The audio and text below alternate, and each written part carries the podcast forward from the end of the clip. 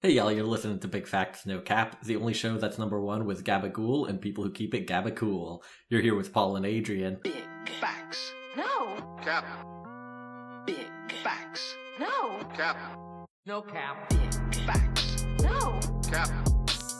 Big Facts No Cap. No Cap. Big Facts No Cap. Big Facts No Cap. No Cap. Big Facts No Cap. No Cap. So Adrian, I would like to apologize to you. Sorry, I came in for the episode late. I'm not an excuses person, and please do not take this as an excuse, but I would like to provide some extra information about the situation. It is completely my fault that I'm late. My laptop was under a pile of like five jackets and a backpack that my roommate threw on top of it on the couch. You know, when you sent me the text of, I don't know where my laptop is, I was going to send you a text back that said, you mean your whole ass laptop? How the fuck do you lose that? Yeah, I put it down on the ottoman, and my roommate just started stacking things on top. He was really inspired by that game Tetris, I think. He likes to play mm. that, and he was just, he was feeling himself. Damn.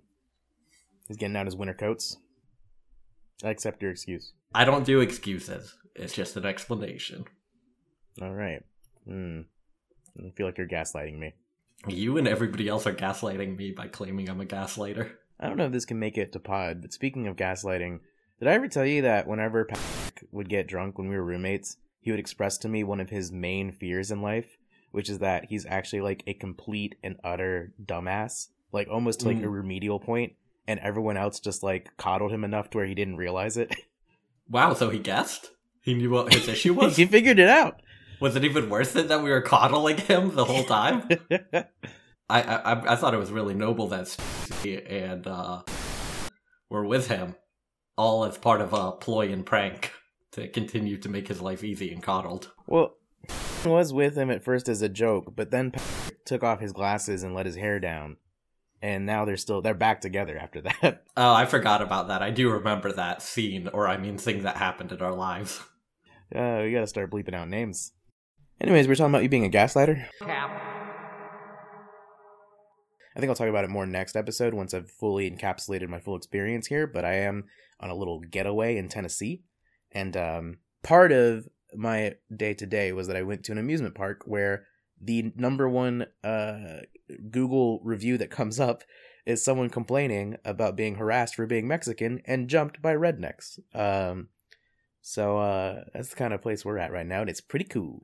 I was going to say, well, you're fine. You could just be like, whoa, whoa, whoa, whoa, whoa. I'm Guatemala. That's exactly what I said. There's only one pure Mexican in our group, so she was the only one at, at, at danger. And Adrian would have thrown her under the bus in a heartbeat. Anyways, that that's that's the reason. The, the fact that that was part of our plan today was the reason I thought of uh, amusement parks as a theme. Yeah. Oh, wait, not... Not amusing parks. I brought in a lot of photos of Asian men who were kind of funny. You saw a still of uh, Randall Park from Fresh Off the Boat, and you were like, damn, that's a good show. They got the Danny Brown intro and everything. Mm-hmm. That Danny Brown intro is good, though. It is, though. And I think it's amusing that he likes, uh, you know, he's wearing like a Biggie shirt in the first episode. I'm like, Asian people? Like hip-hop? Uh, that is that is not uh, Randall Park. Randall Park plays the dad in the sitcom. Well, Eddie Wong. You can't I really meant, tell the difference. I meant, by he, I meant the guy we clearly watched the show because of. No, I was watching because of Randall Park. Oh, really? Loved him you, in The uh, Dictator. About... Okay, okay. You're right, you're right, though. Also, Eddie Huang doesn't play the little kid. He doesn't play himself as a kid. Yes, he does. Unlike me, where I could do that. yes, yes, it does. It is exactly like Pen fifteen. It is adult Eddie Wong, and that's what he looks like. Dude, I've gotten recommendations to watch Pen fifteen, and I still can't get over how weird the concept seems to me in the way that it would probably be executed. That's how I feel. Like, as soon as I start watching it, I get Big Mouth vibes and want to stop. Mm. Oh damn, yeah. I haven't I haven't kept up with that show. There's too much. Yeah, oh, yeah. Little side rant, little Adrian's pet peeve. I can't believe um, they let that white woman say the N-word in a Netflix animated comedy. I thought that was a weird choice. That makes sense to me. Nick Kroll's done it multiple times in his career and just kind of like keeps pushing it over to the side. Wait, has Nick Kroll really said the N-word on video before? Yeah, he does. He doesn't. He does it in the Oh Hello special. Special. Oh. That's awesome. He's also done it on Co- he's done it on Comedy Bang Bang as well. That is so funny when somebody gets canceled for something that's public information. Do you think this podcast could be the first domino in the end of Nick Kroll's career? oh God, that means we're the new Hannibal Buress. I know, which I've also, always thought would be our note, career trajectory, because I think we're both is, half the man Hannibal Buress is. Why is Hannibal Buress putting out two-minute song clips as his podcast now? I thought it was kind of like a funny, cl- cute little song. Hip hop heads did not agree. They oh, really? It. I loved it. Yeah, uh, I thought it was. I thought there was some sweet. legitimate value to it. Yeah, they were. And the one before on it so where hard, and they kept calling him. Uh, they kept calling him a landlord, which I was like, is that not a dead meme that he's a landlord? Like... Yeah.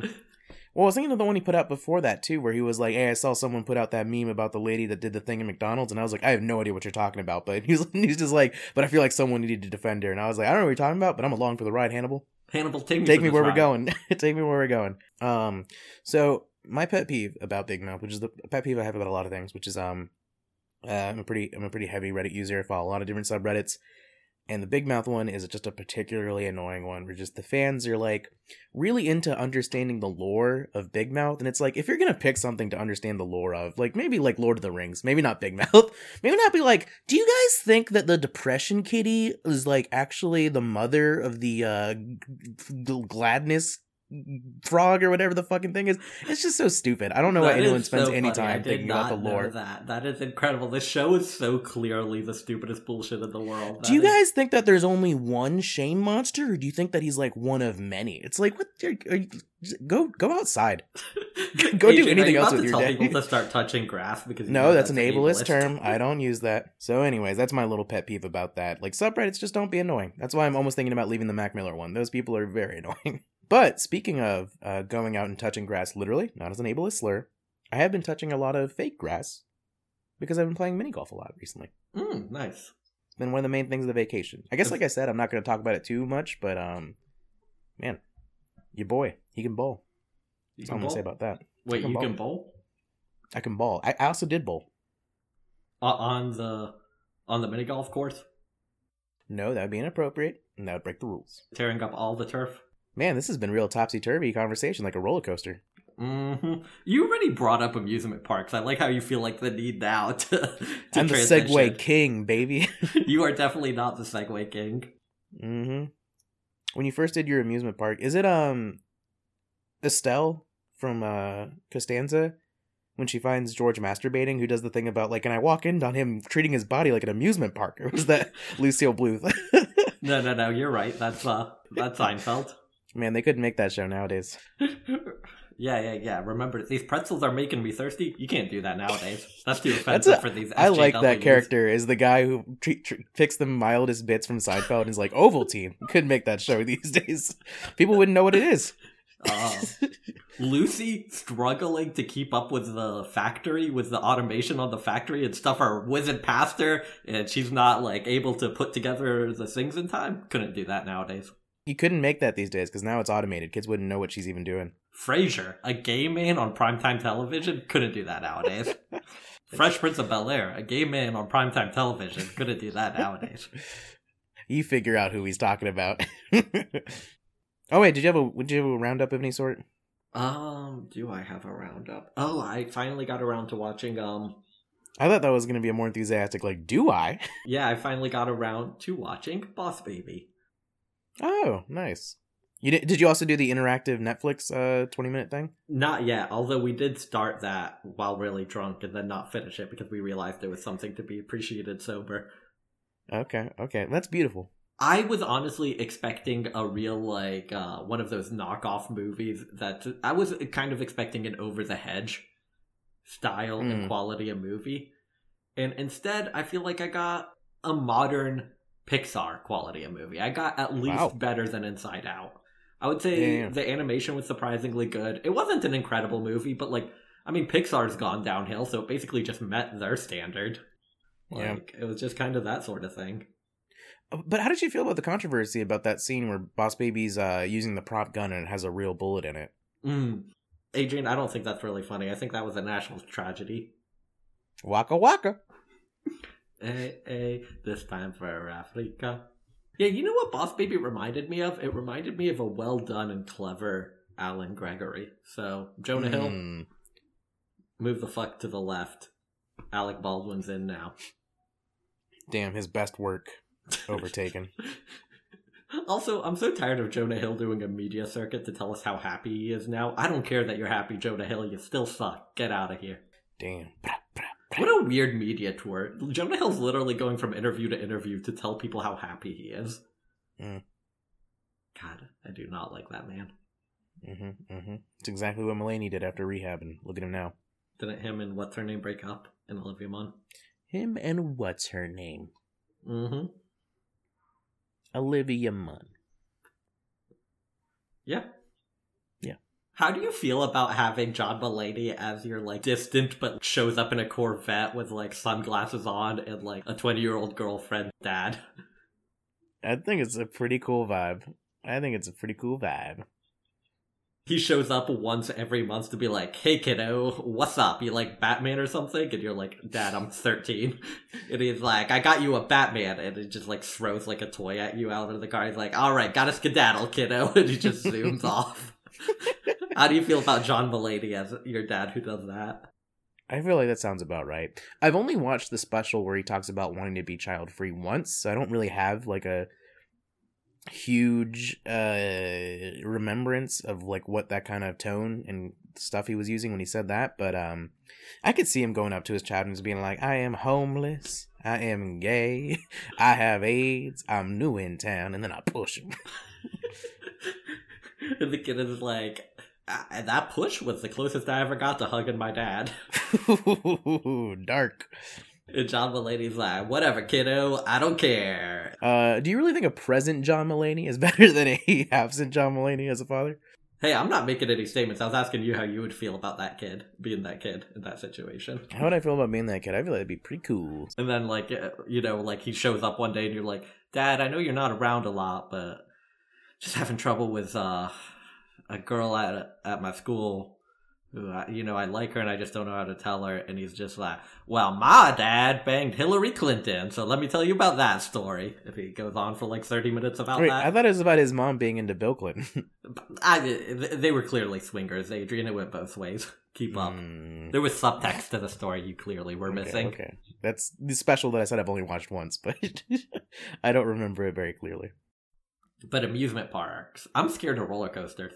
What if you're, uh, is that urban legend or is that a real thing about, like, the, uh, the kid who, uh, got decapitated by a roller coaster because he, like, lost his hat while he was riding it and he went to go get it back and it was, like, underneath where the roller coaster went through? That, that's, not only is it not urban legend, it was just a very real news story from Carowinds when we were in high school. Mm. It was something that happened when you should have remembered it as a news story. Like, it was, we were in high school and it was... It sounds like fake news to me. January sixth, like, people storming the Capitol, and that's some sort of, like, urban legend. Yeah, those are on the same scale. My favorite news stories are those two news stories, and my favorite food are things like lobster and Skittles. Those are equal in my eyes. All right, we're off John Mulaney. Move on, Adrian. Much um, like he did after dating Olivia Munn for a month. Move on. Ooh, damn. Okay, we're getting a lot of people canceled on this episode. um, I think you're right. That was a... It was a ride at Carowinds, wasn't it? Yeah. Yeah. That's why you shouldn't wear hats, kids. Yeah, that's why this episode is sponsored by No Cap Incorporated. No Cap Incorporated.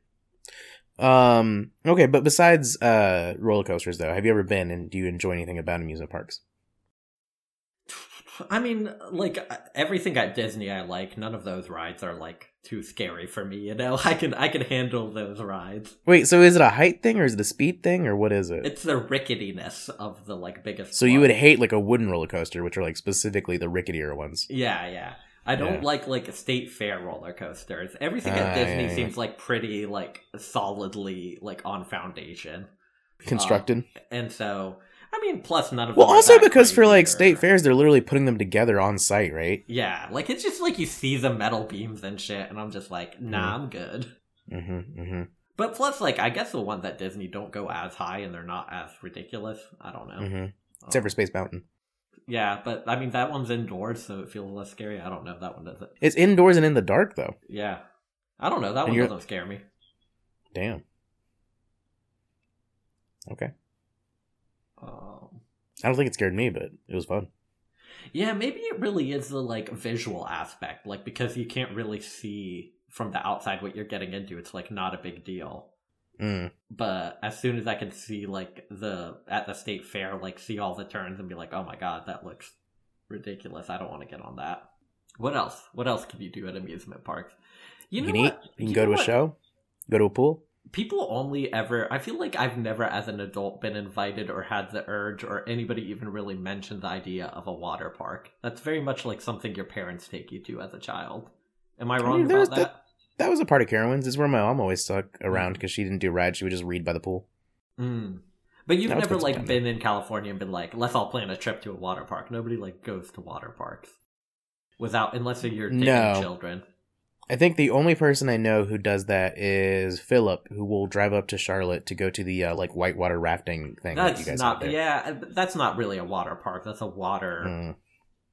I don't know, experience like adventure, adventure center. Paul's a fucking sales rep for that place. Well, I mean, it's not like there isn't fucking sprinklers in the ground and a big wave pool. Like you're you're mm-hmm, whitewater mm-hmm. rafting. Okay, okay, that's true. But what about the slides? No, the slides are crazy. All right, yeah, so obviously we're Carolina boys, so we've obviously been to Carowinds many a times. Right on the state line, half of it's in South Carolina, half of it's in North Carolina.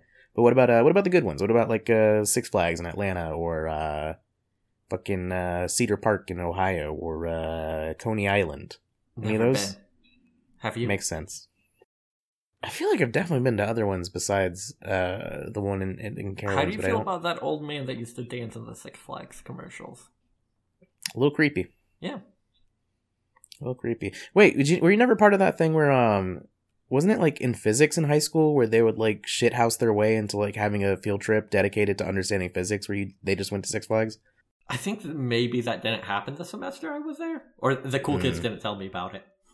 Uh, that probably makes sense. Everybody's gone for a field trip and I'm like, well, guys, what's going on?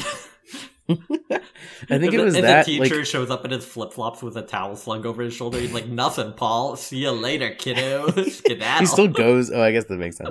Um, I think it was like if you took it fall quarter, you went to the fair. If you took it uh, spring quarter, you took it to, or spring semester, you uh, went to Six Flags. But um, yeah, yeah. What about the food though at uh, amusement parks? Is that what you do? What do you spend your time doing if you actually go to one then? If you don't like the uh... Uh, at fairs, yeah, the food. In the little games. Little games. You know I'm trying to you know I'm trying to throw darts and hit those balloons. You know I'm wearing, mm-hmm. you know I'm winning a little plush for my sweetie baby. Mm-hmm, mm-hmm, mm-hmm. You know I'm you know I'm thinking those threes from further back than the line they make you shoot from. I'm just showing off. You go to the one where they uh, make they uh, guess your weight and your height or whatever? Yeah, yeah, yeah, yeah. And, and what I'm age really you are? Dense. I'm yeah. really dense, and because I'm bald, I look old, so they're like... They're really... You're eighty, and you're twenty pounds. Did you ever win anything with any prizes or anything? Yeah. Uh, oh, man. I don't... I guess you weren't... We might have thrown it away. I might have been too young to uh, have you have seen this, but I one time won, like, a massive Scooby-Doo, and it was in my oh, house nice. for the longest time, and I mean, it was, like... It was... Growing up, it was my size, so I guess the way to describe it is it's about child-sized. Okay. It's about okay. the size of a ten-year-old. So it's um, not true to scale of actual, uh, what is he, a Doberman? Um, a Great Dane. Is he a Great Dane? But yeah, it was it was a real massive, yeah, it was one of those things, I forget what game it was, but uh, maybe it was like a ring toss or something. And did you actually win that, or did like your dad win it for you? No, I'm pretty sure I won it, yeah. Damn, okay. I guess I would have to I'm... ask him to be sure. It might be the type of thing where, like, as a child, I've retconned the memory to to seem really cool. um, I'm pretty sure I have a few things like that. I think I have much smaller things. I don't think I ever won anything really big. Definitely, like, probably like a Pokemon plushie of some sort in the house. The biggest part of the memory was carrying it around the fair after winning it and how cumbersome that was. Mm. Yeah, that does seem annoying. Yeah. The other thing I remember specifically is that uh, one of the big things at Carowinds was the caricature artist. And uh, I think to this day, we still have the caricature of me and Doralee. Doralee is Superwoman and me is Spider-Man. And then my brother had one where he was a soccer player making a goal. I remember, though. They must have been in your house. They were, yeah. We did not keep them somewhere else. We didn't keep them in the garden. Well, I mean, they must have been on display, was the point. Yeah, yeah. To this day, they are out and about in the living room. Yeah, yeah, yeah. Cute. Yeah. Yeah, yeah. You, you, I, I can see why you got Spider-Man. You do have, like, that, like, quippy energy. Mm-hmm. It wasn't that Nathan For You's uh, caricature artist who uh, draws like all of your insecurities. uh, I think the other thing I wanted to say is, oh yeah, I've definitely. So two things. One, I've definitely gone to the fair with Justin just to get lunch. Well, no, like, but I that think, makes sense. Yeah, because that's a thing. Deal yeah, where you pay five dollars mm-hmm. for entry, like it's a real pro. And you entry. You have to promise that you're not going to do anything besides get some lunchy. I think they gave you like a different band or something. Yeah. Um, and then uh, the other thing about it is that I haven't been to one in a while, and I think the last time I remember going to an amusement park, the main thing I found out about myself is that I, my stomach has become much more uh, delicate as I've gotten older. I definitely got off a lot of rides being like, ah, I could, I could, I could go for a, a little bit of vomit right now. All right, I'm ready to get into the articles if you want to. I'm gonna get a beer real quick. All right. What you got for me? All right. I got a Dear Care and Feeding article. Slate coming through again with a oddly specific advice column. All right. So you want to get into this article? Yeah, dude. Oh, Dear Prudy. Dear, it's not Dear Prudy. It's Dear Care and Feeding. It's just on Slate. Oh, okay. My bad. My bad. So this isn't Prudy Giuliani? Um, Dear Care and Feeding. One of my daughters, who is twelve, hates roller coasters. I'm not sure why, but she has always despised them. My wife will not let her just sit out of the amusement park rides. When my daughter was younger, she would kick and scream, and my wife would just pick her up and put her on the ride even if she was crying. She insists she'll learn to enjoy them. But so far, she hasn't. Now that our daughter is older, my wife still forces her on the rides by threatening to ground her or take away electronics. My daughter isn't afraid of heights or prone to motion sickness. I've asked her why she doesn't like roller coasters, and she just says they make her feel weird. I've never met anyone who dislikes roller coasters without a reason. At this point, I'm ready to just let her do something else for the day so we don't have to deal with her attitude. But my wife is still insistent that she rides these rides. Is there a reason she's acting like this? Is there a way to get her to enjoy them so we can finally have peace? You know what's Adrian, interesting is... Uh, Adrian, Adrian, do we have to bring back the rabbi to bring peace to this family? Shalom in the home? Do we have to bring back shalom in the home so that we can have peace? Well, I guess it's Shalom in the Amusement Park, uh, which is the spinoff series. The interesting thing to me is that next to last sentence, is there a reason she's acting like this, is I thought could easily be applied to the mom as much as the daughter. I think my favorite part was uh, I've never met anyone who acts like this. I like the fa- idea that he's met his daughter. Like, after she was born, we, of course, met. And gotta say, did not care for her attitude. It took a while for her to warm up to me, for me to warm up to her. Um, even then, she's got this whole weird thing about roller coasters where she's not scared of heights but doesn't like them. Like, what the fuck is up with that, Prudy? Mm. This kid broken? Yeah, could you... What are the list of all the legitimate reasons for why you're not allowed to like roller coasters? Weak stomach, know. Afraid of heights, too thrilling. Um, That's about it, right? Anything other than that, that's weird. You don't like words that rhyme? Roller coaster. Call it something more sensible. A whirly-durly. Uh, okay, yeah, so this broken child. Well, we know they're either broken, stupid, or just trying to piss off their parents. I think those are our options. I don't think the third one seems likely to me. Maybe I'm giving too much credit to the kid, but if it's been a long-standing thing where, like, she's doing this exposure therapy to the child... It sounds like the mom. It's a logistical thing, right? Oh, like I'm if joking. Both... Yeah, these parents are so fucking weird as hell. But here's the thing that I'm saying, though, right? It's a, lo- it's a logistical thing, right? Like, I had the thing where if I wanted to sit out from roller coasters, my mom also did, so I could just stay with her. But it sounds like both of them like it, so that she they have to bring all the children with them. Otherwise, it's uh, someone sitting out, right? I mean, I'm not here to say that when you become a parent, you stop having fun. Make sacrifices? But no. You, the mom can go on one ride, you can go on another, and the, the mm. other one of you can do something fun with her while that parent is waiting in line slash on the ride. Like, mm-hmm. It seems like a sacrifice you should be willing to make for the literal helpless being that came out of your penis and vagina. With half your D N A that looks back at you with the eyes that are the same color as yours, and you have to protect at all costs because they would starve without you. I feel like you can make that sacrifice of only going on half the roller coasters. Like, it will be fine. I feel like families of all the same eye color is a real P O C thing. I like how you included that detail. um, yeah, so wait, that's your advice to, to the, the parents, not a, like a frontal lobotomy?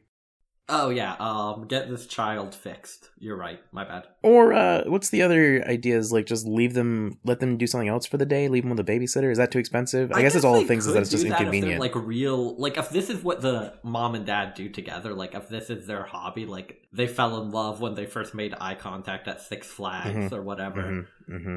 Okay, yeah, then this should be your date night. Leave her home with this. At first I thought she was looking at the bald dancing man, but then he moved away and she was still looking at me.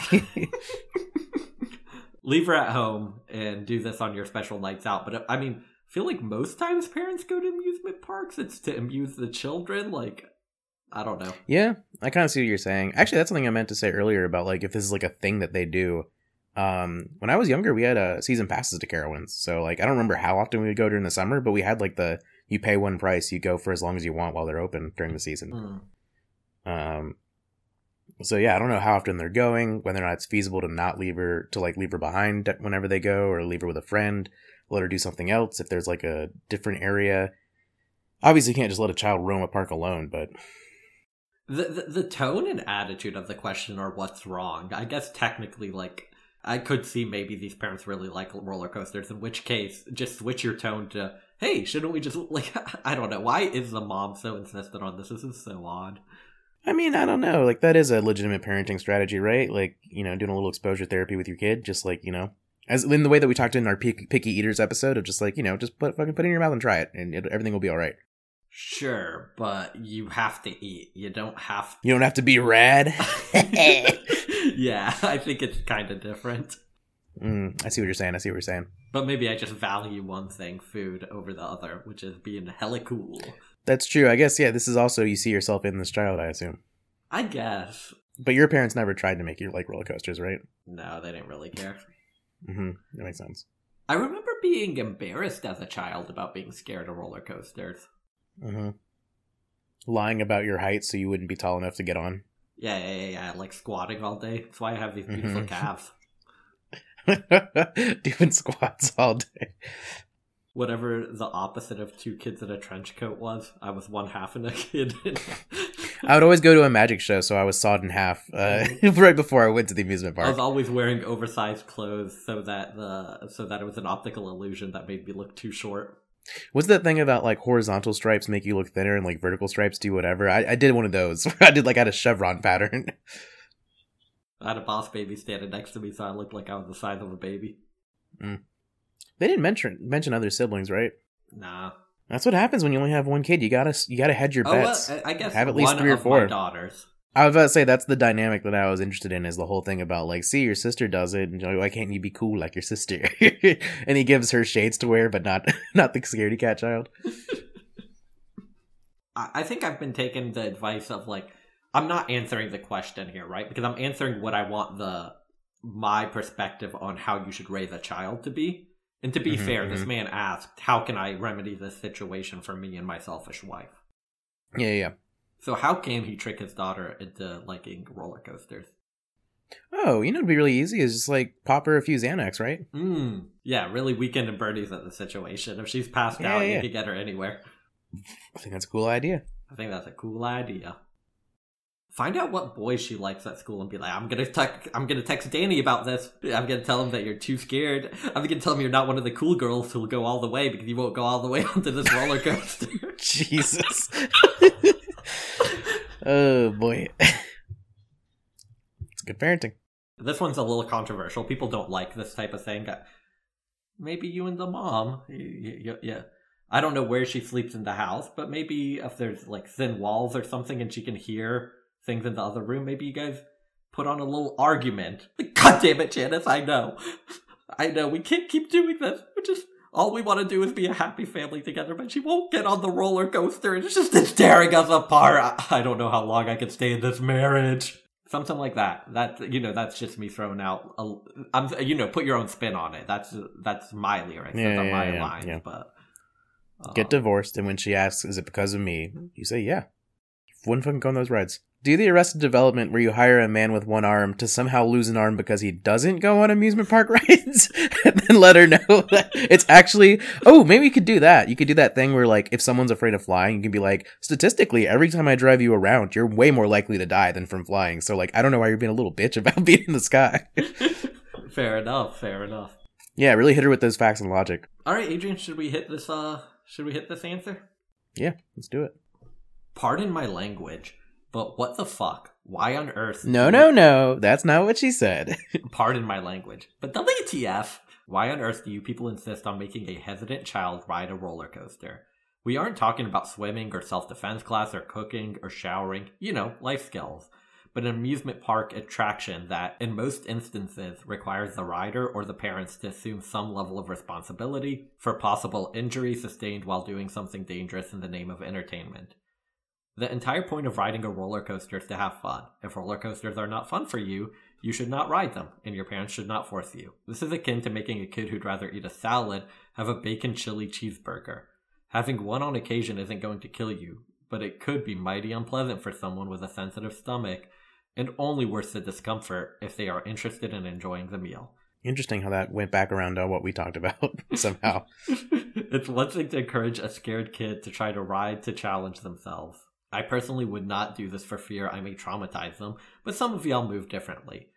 But it's another to make your daughter ride one, or more, every time you go to an amusement park, which I suspect is much more often than she'd like. I'm begging you, as a former kid who hated and was afraid of roller coasters, to stop trying to force her into enjoying something she clearly doesn't, and instead allow her to spend the day with a friend, grandparent, anyone who won't make her miserable, and call it a family activity. Adrian, I sensed you found it funny when it turned out that they, like me, were a scaredy cat kid. Oh, I thought, I just, I thought, I, I don't know why, I find the, um, the phrase former child funny to use that as a credential, but I get it's a former child who also hated roller coasters or whatever. um, but, um, yeah, uh, it's a, it's a fine answer. I get it. It's cool. All right, cool. How, how do you feel about some of y'all move differently? How do you feel about that verbiage? Maybe they're black. Let's just give them the benefit of the doubt. I'm not going to look it up. All right. I mean, Adrian, we're we're an Arab and a Guatemalan with a podcast named Big Facts No Cap. Let's not get Wait, too which much one on... of us is which? Let's not get too on our high horse about who's allowed to say which slang. I was more just, it was a little cringe, not uh, that I was going after them. Um, all right. Are you ready for my column? Yeah, yeah, yeah. Here we go. This is from powerhouse advice columnist Annie Lane. Dear Annie, I can't stand it when amusement parks cater to wealthier families. Dear Annie, here comes another summer, and I always enjoy taking my children to a local amusement park. It is a nice park, but can you tell me how to explain to my children why we always have to wait in line for, let's say, thirty minutes or more to get on a ride, and then they witness others coming up in a separate line and getting right on? It's called a fast pass. They are catering to the rich because it costs a lot more to get this option.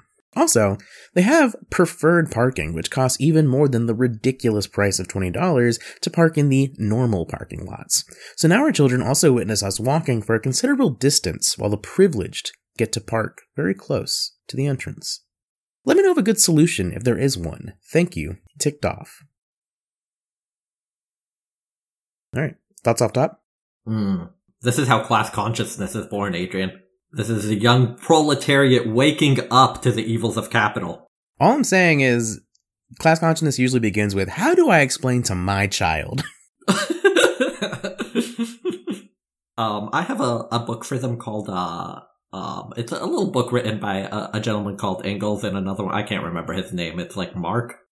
Um, but it's, it's something like that. Uh, it, it's called, um, it's called Capital. Mm. So, they explain a little something to them about this alienation they're feeling. Damn.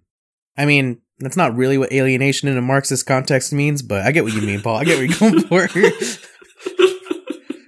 No, no, no. It has nothing to do about, it has nothing to do about workers and labor and the products they make. It's about feeling alienated that you don't get to use the fast pass line. That's true. That seems right to me. From my reading of the Spark Notes, I think that's um, what that also means. There's Uh, also, there's praxis or something going on here, too, right? A little bit of dead labor, if you ask me. Don't even begin to ask me about the dialectics at play here, man. um, is this going to be funny to anybody other than me, you, and maybe, like, one other D S A listener? It'll be you, me, and my advisor would think this is funny. No, but for real, Paul, this seems like, well, I guess it's not something you'd have to teach your child because your child's going to live in the lap of luxury, but how would I explain this to my child? Gee, then. um, no, I'm going to be one of those parents that makes my child suffer for some sort of weird, like, I'm teaching you a lesson. Yeah, yeah, you're going to be an Anderson Cooper or Will Smith or whatever. It is the lamest thing in the world. It's like, go fuck yourselves. Mm-hmm. Like, to hoard all that wealth and be, like, at that level. And not even privilege. Do, like, the cool part of it, which is hand it down. Yeah. Just doing the, yeah. oh, the hoarding. Just doing the hoarding and not even doing the sweet thing where you let your kids, like, I don't know, spit on hobos or whatever. Yeah. Instead, Willow has to sing for a living. um, okay. Okay, so my actual advice. Um, I don't know. As a kid, my parents never did that sort of extra stuff, and I don't really remember ever asking questions. It just kind of, like... You know what's really... The thing that came up first in my mind, which is really weird, and I, this is a real shower thought, so, like, uh, you know, excuse me, allow me the room to be kind of, like, weird and mm-hmm. possibly dumb here. Every time I'm on a plane, I think about the fact that there's first class, and I think about the fact of, like, how arbitrary is that? They're just allowed to make a nicer section and say, you have to pay more if you want to sit here. Like, I don't know. I just thought about it. I was like, why wouldn't they make the whole... Like, why don't they just make a third section that's, like, upper, upper class? Like, I don't know. It just seems so arbitrary to take a thing that's meant for travel and just be like, yeah, you know, if you want to be somewhere nicer, I mean, pay much more. You know, from, like, an economic perspective, what's going on. They have that unsold space mm-hmm. that they're not going to be able to, like, it, it, it's all about maximizing profit. And so being able to charge more helps them maximize profit. So they just need to come up with any excuse to charge more. Mm-hmm.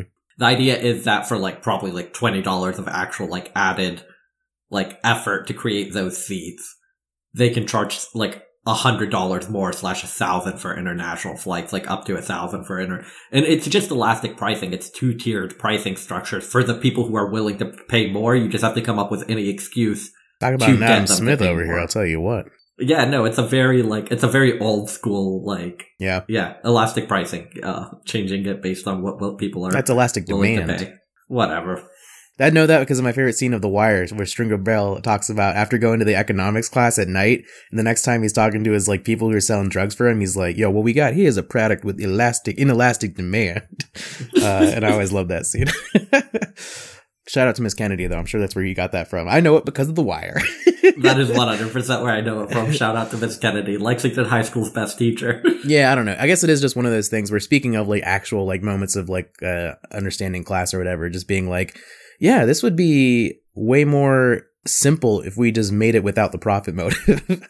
um, but anyways, yeah. Yeah, but I mean, I, Adrian, I don't want to go out on a limb here. My parents didn't, like, they didn't spend on that type of extra stuff. They never really cared for it. They would just park far away and we'd walk, slash, fast passes weren't for us. You know, your family didn't seem like the type either, not to make assumptions. Uh, that's true. It's true. Never sat first class. I was never like that Wiz Khalifa album, O N I F C. So, did you ever feel any sort of way about it? Because I don't remember ever really clocking it. So, I don't know if you did. I don't know why the plane thing is, like, sticking with me, because that's the exact same thing where it's so much more salient of, well, no, I guess the what she's the picture she's painting is pretty salient as well. Like, I think the walking doesn't matter to kids. I do think the um waiting in the long line and seeing people just go right by you is probably an image that sticks with you in the same way that boarding a plane, like, before uh people who are, like, with children or whatever the other people are, it's like first class and then we'll get the rest of you, like, special boys. Yeah, I and I used to go on international flights, so I remember being really wowed by the idea of first class. Like, mm-hmm. oh, all that room and, you know, like, this fourteen-hour flight would be way cooler mm-hmm. up there. Don't remember ever, like, I don't know. I don't remember any sort of, like, conversation with my parents about it. It just seemed like a thing that existed. I don't. I, I didn't think, like, it was something I could have.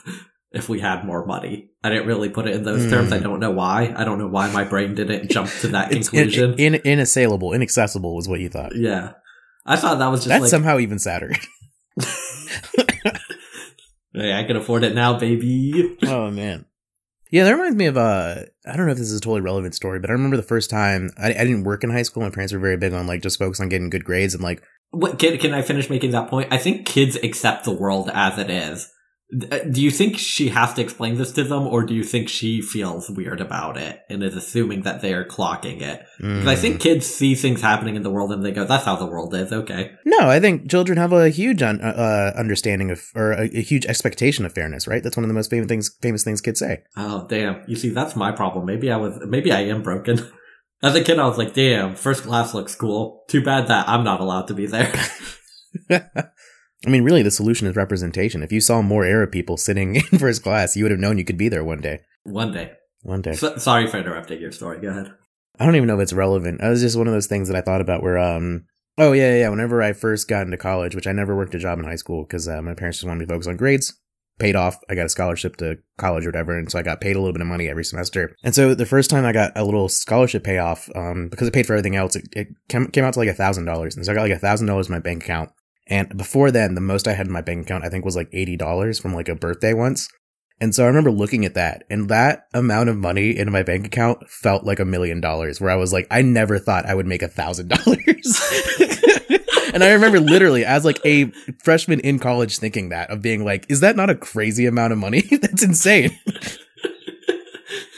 Aww. Why am I in charge of this? Yeah, I was like, who put me in charge of this? Yeah, I guess I had a job, and there was one summer where I was making like three hundred dollars a week or something. Hundo so. In the bank.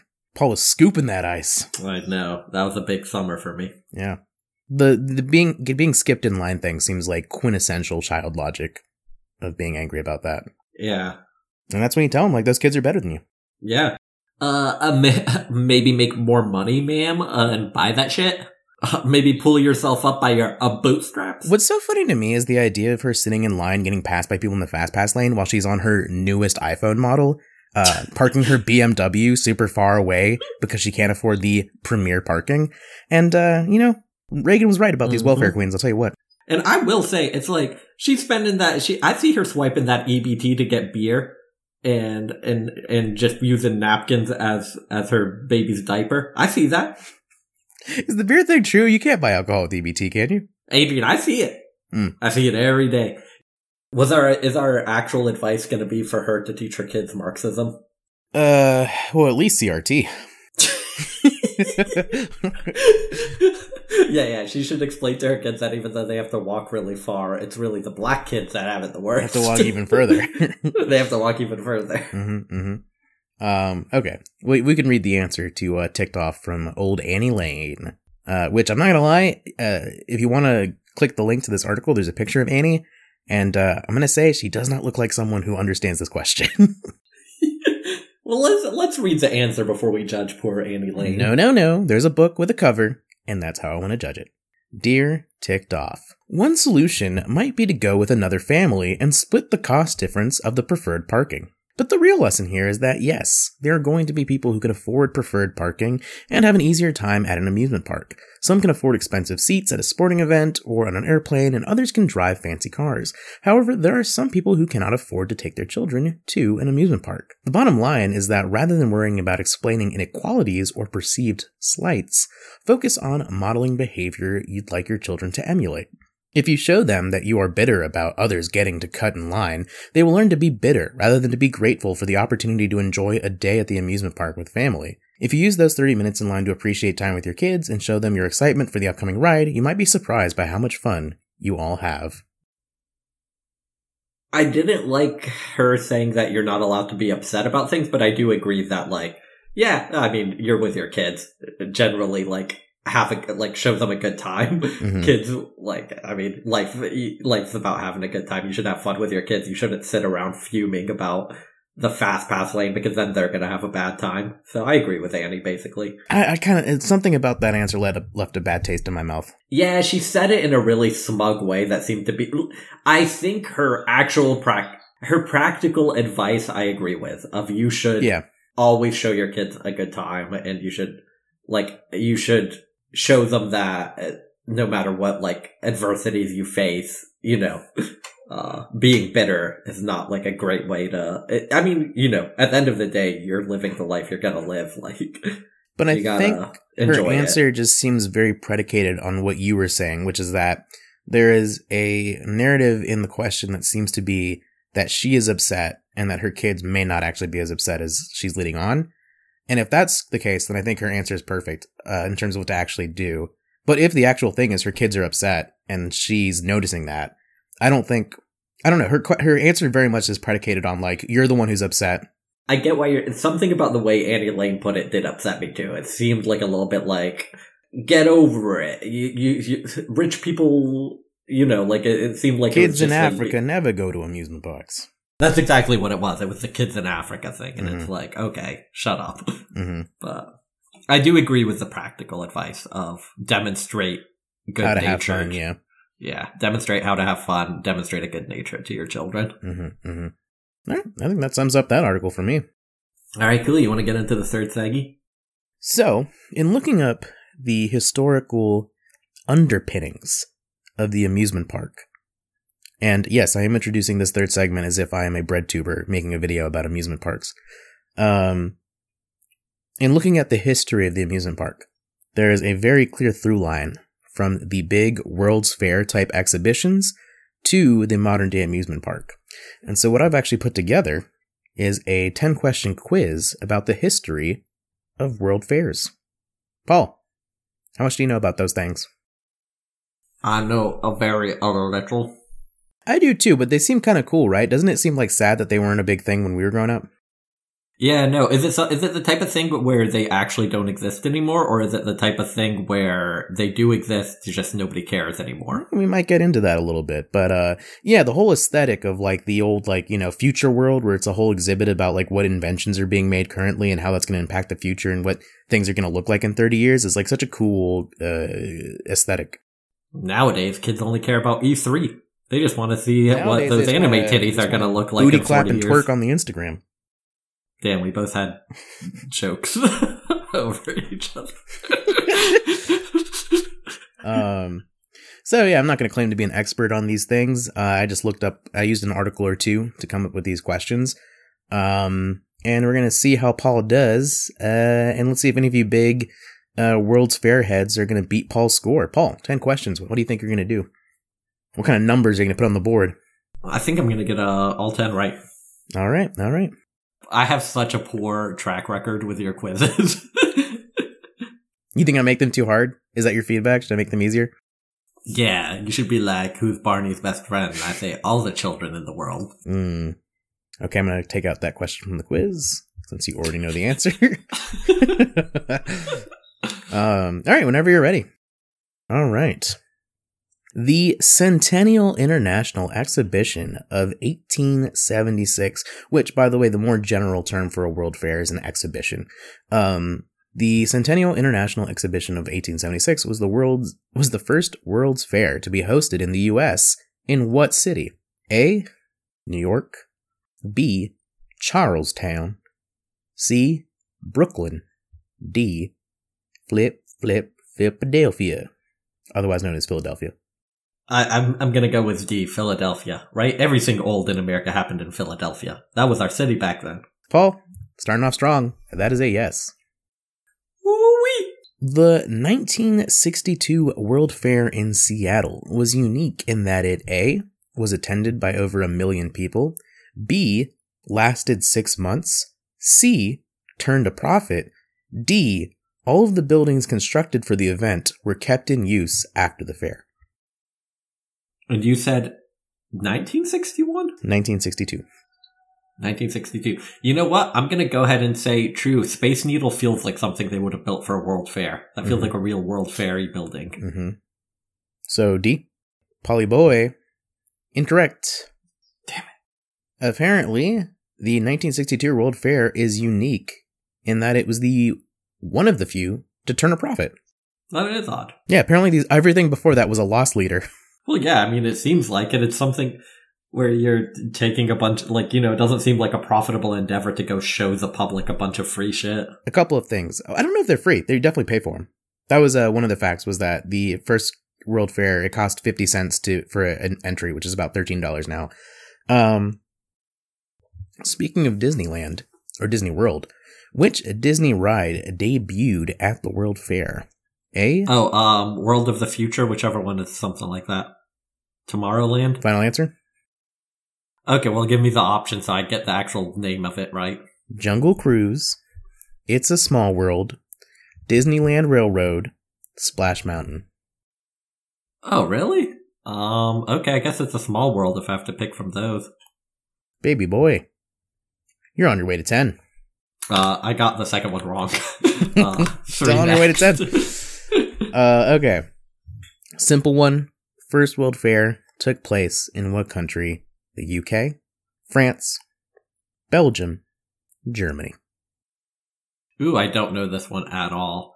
Uh, you know what? Let's go with France. I don't know why. I'm just feeling it in my gut, but I have no real reason for it. Paul, France hosted the second World Fair. First mm. one was in U K. And a little fun fact I like about this one. You know how um, it's one of those things that you learn in uh, high school or like middle school that World War One was called the Great War until World War Two? Oh, it was called the World Fair until they decided to have... It was called the Great Exhibition. was the name of it. So I just love the idea of a joke being like, yeah, they called it the Great Exhibition then, but then they called it a World Fair. Someone in the Futurama uh, writing staff, write that joke. Mm, somebody smarter than us, eh? Yeah, someone with a P H D. World exhibitions are still happening. The next one for twenty twenty-three is planned for A, Milan, Italy. B, ooh, this one's going to definitely be in Prague. I don't know why, but I know it. B, Astana, Kazakhstan. C, Buenos Aires, Argentina. Or D, Dubai, U A E. Ooh, okay, you know what? I'm going to... I don't know why. I have no reason for it, but, um... you know, I haven't seen the movie Vendetta yet, but I am a big Paul Verhoeven fan. And Super Troopers was set in Buenos Aires, Argentina. And so he called it. That's the city of the future, baby. That's where the next World Fair is going to be. That was such a long route. That was such a long walk to get us there. That was like we parked in the non-premium section of the amusement park. Um, okay. Yeah, you got it. Yeah, that's right. um, yeah, Paul Verhoeven doesn't lead me wrong. Yeah, no. So actually, this was uh, meant to trick you a little bit. These were the last three places to host it and then the next one. So... Uh, Milan, Kazakhstan, uh, and then U A E were the last three to host a world exhibition. And the next one's going to be in Buenos Aires in twenty twenty-three. And I think it, so they do like themes now. So like the theme is um something about like digital interface or something. And then the next one's going to be in Japan. And that one's about like uh future living. Like it sounds more like classic World Fair uh, in terms of its actual theme. Cool. All right. Well, not doing too bad. The Westinghouse Time Capsule, which contains writings by Albert Einstein, copies of Life magazine, a Cupid doll, a pack of Camel cigarettes, a Mickey Mouse watch, and much more, is set to be opened on what date? To give you a hint, this is a time capsule from nineteen thirty-nine. So A, twenty thirty-nine, one hundred years. B, twenty eighty-nine, one hundred fifty years. C, forty-nine thirty-nine, three hundred years. Or D, sixty-nine thirty-nine. five hundred years or five thousand years. To be honest with you, I'm basing this off like I I mean, you said writings by Albert Einstein, a Mickey Mouse watch, some cigarettes. I feel like all those things aren't going to last very long, so I want to stick with the two.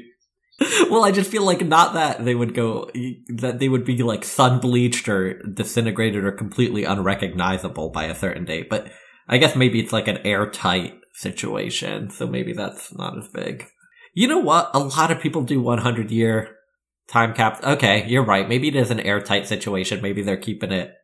No, like, biological material getting in there. No, no sort of way for this stuff to age. Yeah, I mean, a lot of people do one hundred year time capsules. It's, it's a World Fair. Maybe they're going to be special. Maybe they're going to go five hundred years. Let's, let's go for five hundred. Let's do, what was that? sixty-nine? sixty-nine thirty-nine?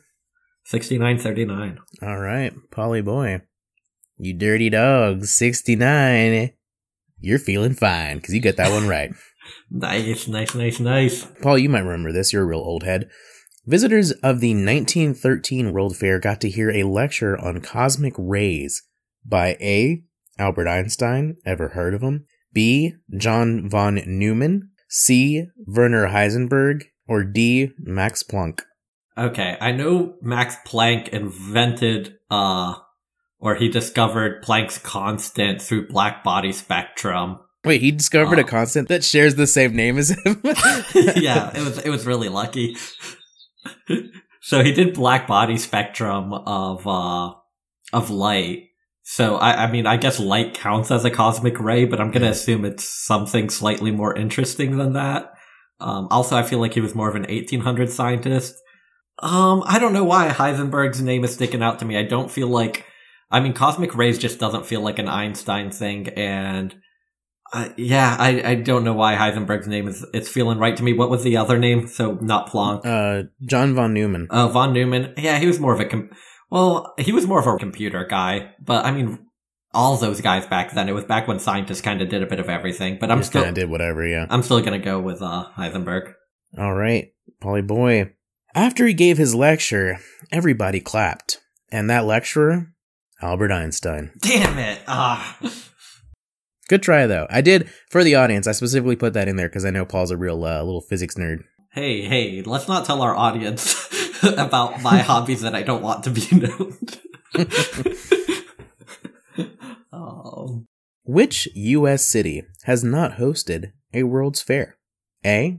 Los Angeles, California. B. Spokane, Washington. C. Knoxville, Tennessee. Or D. San Francisco, California. I feel like I feel like Knoxville's got real uh it's got real World Fair energy. I don't know why. Spokane, Washington seems like it's there to throw me off because that feels like a small you would be like, "Hey, it's supposed to be in Seattle." So I feel like mm-hmm. that's that's mm-hmm. part of the trickiness of it. So I'm thinking L A or San Francisco. I don't know why. I think because San Francisco has a trolley, that feels more like uh that mm-hmm. feels more like a World Fair thing to have a trolley. That's B W F E for sure. Yeah, so I'm going to go the City of Angels, Los Angeles. Polly boy, seeing through my tricks, that is the correct answer. Nice. I, too, was surprised to see that Los Angeles had not hosted one before. Uh, Spokane, Washington has. Uh, Knoxville has. San Francisco has. Uh, yeah, it's weird. Seattle's hosted one, but also Spokane has. So, I think the other one that I thought was a little bit weird was uh, San Antonio, Texas, but I took that out for Spokane. All right, so as we kind of talked about and alluded to earlier in our conversation about amusement parks and World Fairs, is food is a big thing. So a lot of foods debuted at the World Fair. Oh my God! Did they come up with the uh, Did they come up with the cronut at the World Fair? Uh, no, no, no. Well, maybe actually, I don't know. I can't say that with certainty. But this first question that I wrote is the hardest because it's not multiple choice. Well, it is in a sense, but it's not A, B, C, D. I'm going to give you a list of different food items, and you're going to tell me the one that did not make its debut at a World Fair. Are you ready? Mm-hmm. Shredded wheat cereal. Okay. Diet soda. Aunt Jemima syrup. Juicy fruit gum. The Oreo. Belgian waffles. The ice cream cone. Heinz ketchup and bananas. Well, I mean, obviously not bananas completely. I mean, bananas obviously were something that evolved, but I, I'm guessing you mean some certain brand of banana or some certain, like, family branch where, like, a scientist was like, we've bred the perfect banana. Paul, because I gave you nine, I'm going to give you three. Like, you can, like, do, like, a fifty-fifty or, like, I'm going to go ahead and take that out and I'll confirm that it's not one. You can go ahead and take that out and confirm that it's I not I just feel it. Like the modern edible banana might be something that was first brought to public attention at a World Fair. But obviously you cannot, at a World Fair, invent a banana. Mm-hmm, mm-hmm. Oh, wait, you want to go straight for the answer or do you want to... No, but I'm stuff? just saying that. I'm knocking that. Well, that, yeah. I mean, it, I'm asking you as the question creator, where do you sit on that issue? Like, can a fruit... No, it's the introduction of a fruit to the nation of hosting. Oh, okay. Well, I know modern bananas were genetically engineered to be as big as they are, so I'm going to go ahead and say that actually seems like a World Fair thing to be like, look, we've genetically engineered the perfect fruit. All right. So you're taking out bananas? Yeah. All right. That's that's true. We can take that out. The gum definitely seems like something that they would have, like, like you could chew on it, but you don't eat it. It's science. Juicy fruit gum, specifically. Yeah, I'll go ahead and knock that out. I don't know why. That feels like World Fair shit. Paul, you're correct. That also made its debut at a World Fair. Um, can you go through the list again? Shredded wheat cereal, oh, diet um, soda. Yes, because I re- I've watched a YouTube video about how how crazy certain wheat cereals were to invent or something about how many iterations they went through. Oh, I thought you were talking about like General Mills or what is the guy who Kellogg? like made it? That, that's Kellogg, yeah, the dude thing, who but, didn't like people masturbating. But people, yeah. But people have, after Kellogg, we're trying to expand on him, and I know there's been, like, massive... And jokes on him, because every time I eat Frosted Flakes, I I, I get some ideas. So I'm going to knock out uh, shredded wheat cereal. Okay, so that leaves you with one, two, three, four, five, six options, which still seems like too many. So if you want to knock out one more, I'll give you a... Okay, and I've been good so far. I haven't lost already. Nope, you're good. All right, uh, let me uh, go ahead and uh, read the list. Diet soda, Aunt Jemima syrup, Oreo, Belgian waffles, the ice cream cone, Heinz ketchup. Okay, I'll go ahead and call my I'll I'll I'll call my shot on this one. Heinz ketchup is my final answer. I'm not knocking it out. I'm saying that is the one that was not released at the World's Fair. Damn, Wally boy! After getting that question wrong, your final score: one, two, three, four, five out of nine. So better than half. Nice. So what was the answer? The answer was the Oreo. What? Oh, I would have definitely thought that the Oreo. Shredded wheat cereal, diet soda, Aunt Jemima syrup, juicy fruit gum, the Belgian waffles, the ice cream cone, Heinz ketchup, and bananas all made their grand appearances at various world fairs across the world. The Oreo seems like such a modern marvel, though. Oh, isn't it like it would be part of the like future technologies yeah. part? They'd be like, can you believe um, it, folks? We got, we got, we got frozen milk in between these cookies.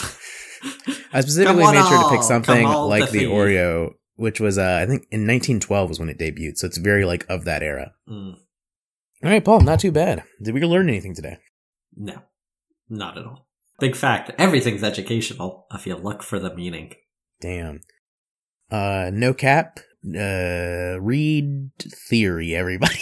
Yeah, because then you won't look like a fool when you don't know the dialectical class consciousness behind the atomization of this neoliberal... of this yeah all that. Bye y'all. Bye. If you want to ride on the roller coaster, baby, come on and ride. It go up and down and round and round. Stand up, hook it on the floor. It's on the night. I know what you like. I know just how to break y'all. Good evening, ladies. I tell you from the start, I'm hoping you enjoy my amusement park. There's lots of activities, fun things to do, and I'll find my pleasure in pleasing you. Some rides go fast, some rides go slow. You fear heights when I'm high, hell yeah, I go low. It tastes so sweet, that sticky cotton candy. We get carried away, we be starting a family. It's a perfect time for a magic trick. Girl, you know it's no fun without the magic stick. Now watch me, as I pull a rabbit out of hat, then you can use the rabbit all over your cat. Applause now, that's the first half of my act. Started out a pimp, now I'm old like a Mac. I don't need your paper, just don't fuck with my stats. Oh, it's like that? Yeah, it's like that.